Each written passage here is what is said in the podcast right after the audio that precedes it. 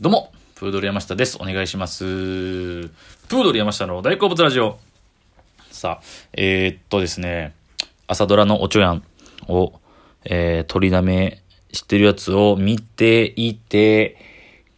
結局追いついてはないんですけれども、えー、僕がこれ今喋ってんのが土曜日です。で、えー、まあ、月曜日、次の月曜日に新たな週が始まるんですけども、そこで、おそらく、えー、大阪吉本の先輩芸人でいらっしゃる、えー、令和北南の野村さんが出演される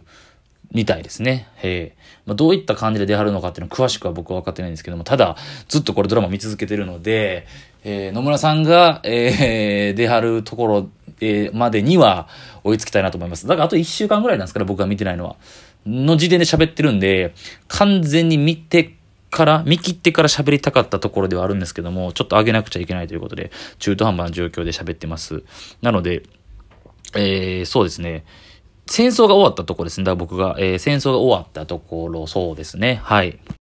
ねあのー、本当に、戦争の現実、だからおちょやんから第二次世界大戦の改めてこうだったんだなとか当時の人はこう思ってたんだなっていうことを、えー、感じてます。で、やはり泣きます。泣けます。すごく。あの胸を打つというか、あの、僕は取りだめて夜に見てるんであれなんですけど、えー、出勤前、通学前に、えー、朝リアルタイムで見てる人は、号泣しながら、目晴らしながら行ってんちゃうかなって思うぐらい、すごく胸を打つシーンが多いですね。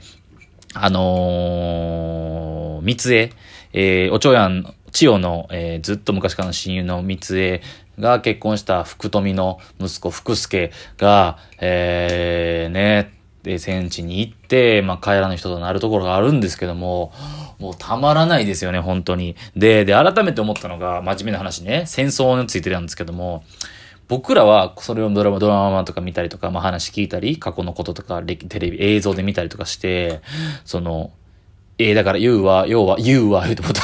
要は、えー、1945年に終わるんですよね。昭和20年の8月15日が終戦ですけども、そういう歴史を知ってたるから、だから、えー、ドラマの中でも、えー、これは、えー、大阪でも空襲が起きて、でも原爆とかはもちろん描かれてないんですけど、大阪が舞台なんで、大阪で空襲があって、で、だから、戦争の最終盤やなと思って見るわけですよね。歴史を知ってる未来の、現在の僕らからしたら、あ、もうすぐ戦争終わるところやなと思うんですけど、当時の人は、いつ終わるかわからんと思ってたわけじゃないですか。もちろん。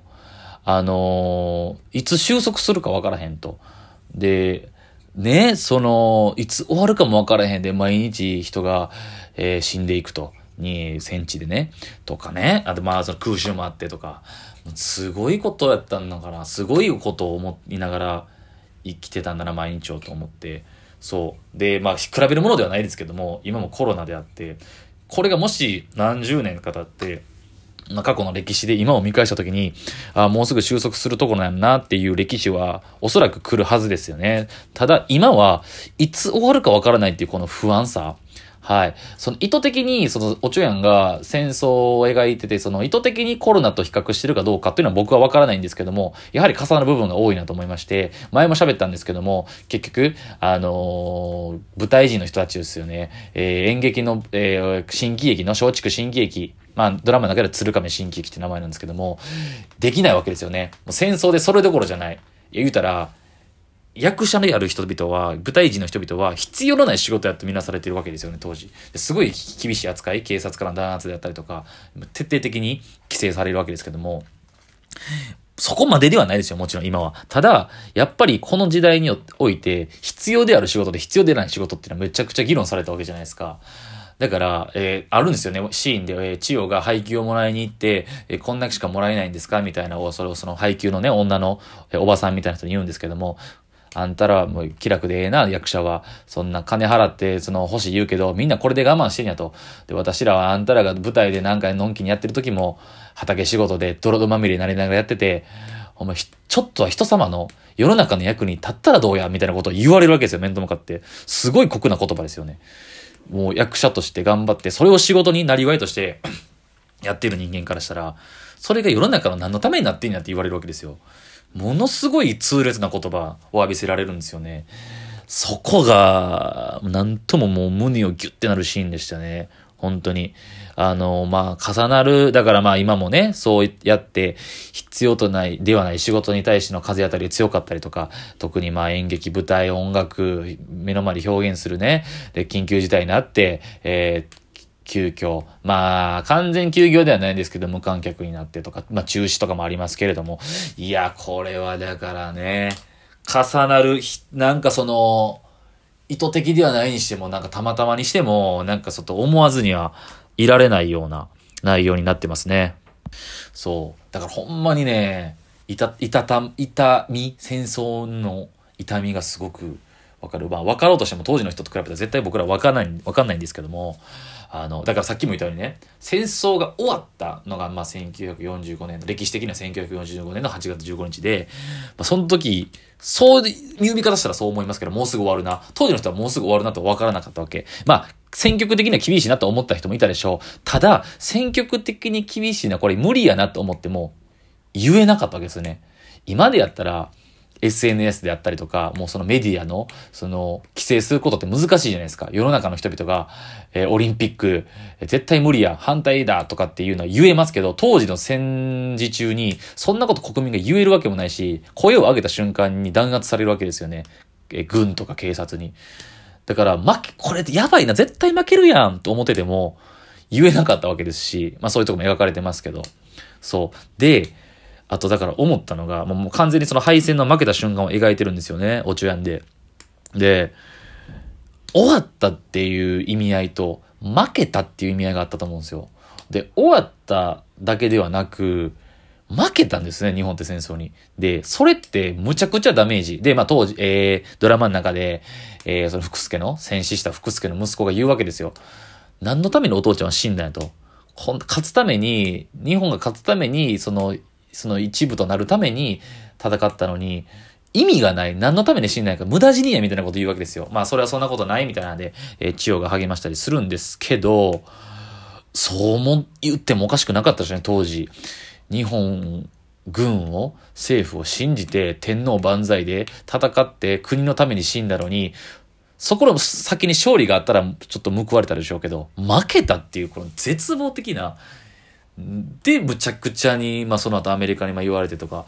もう何のために戦ったんだってのは思ってもそれは仕方ないですよね。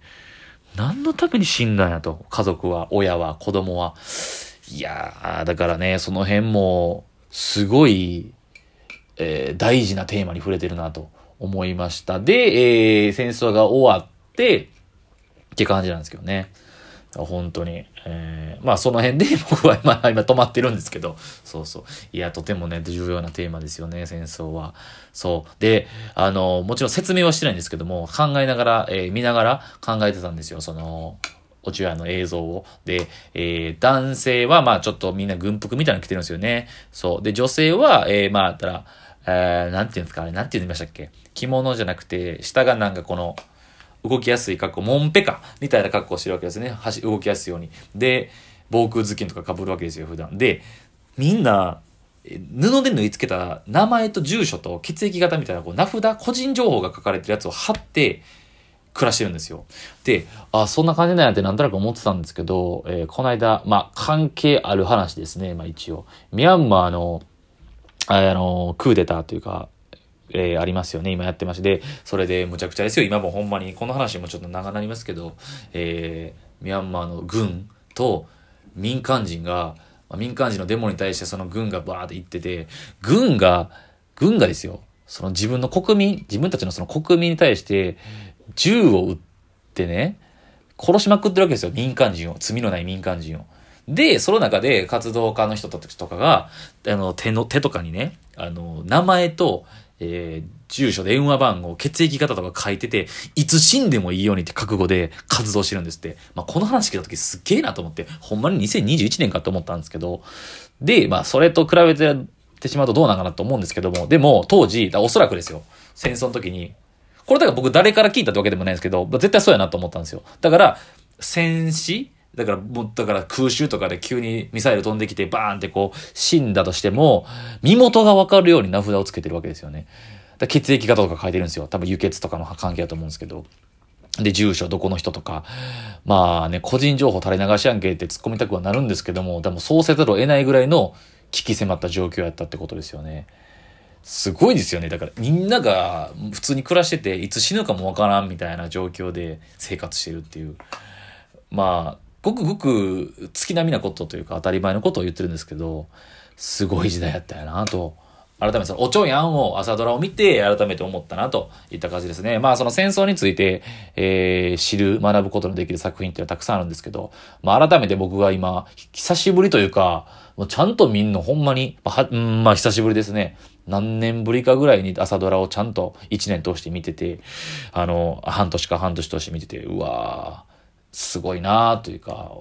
まあもう、涙なしでは見れないみたいな感じですよ、ほんまに。なので、早くちょっと追いつきたいなと。松竹新劇、そうですね。になるところからですかね。はいはいはい。あ、つ、鶴亀ね。そうそう。家庭劇っていう名前から新劇になると。そう。だから吉本の方とかは、まあ多分描、おそらく描かないんでしょうけど、まあ松竹メインの方で、そう。で、演じられてる役者さんもほんまに僕調べてったらもうすごい人たちばっかなんですよね。なんかほんま実際に松竹新劇に携わられてる、られてる人とか、その、日本喜劇の父みたいな感じで言われてる。まあ、名前ちょっと、そのキャッチコピーじゃなかったと思いますけど、藤山直美さんのお父さん、藤山甘美っていう喜劇王と言われた人の、え実際の、えー、孫さん？お孫さんなんかな？に当たる人も、出てらっしゃるみたいですね。松竹新劇で今、現在活動されている人とか、その辺とかを見たら、ちゃんとその、系譜として繋がってて、面白いなと思いながら見てます。はい、ということで、まあいろいろ喋ろうと思ったんですけど、今日は、えー、丸々一本、おちゅやの話をしました。はい。ノムさんがどういう感じでるのかすごく楽しみです。ありがとうございました。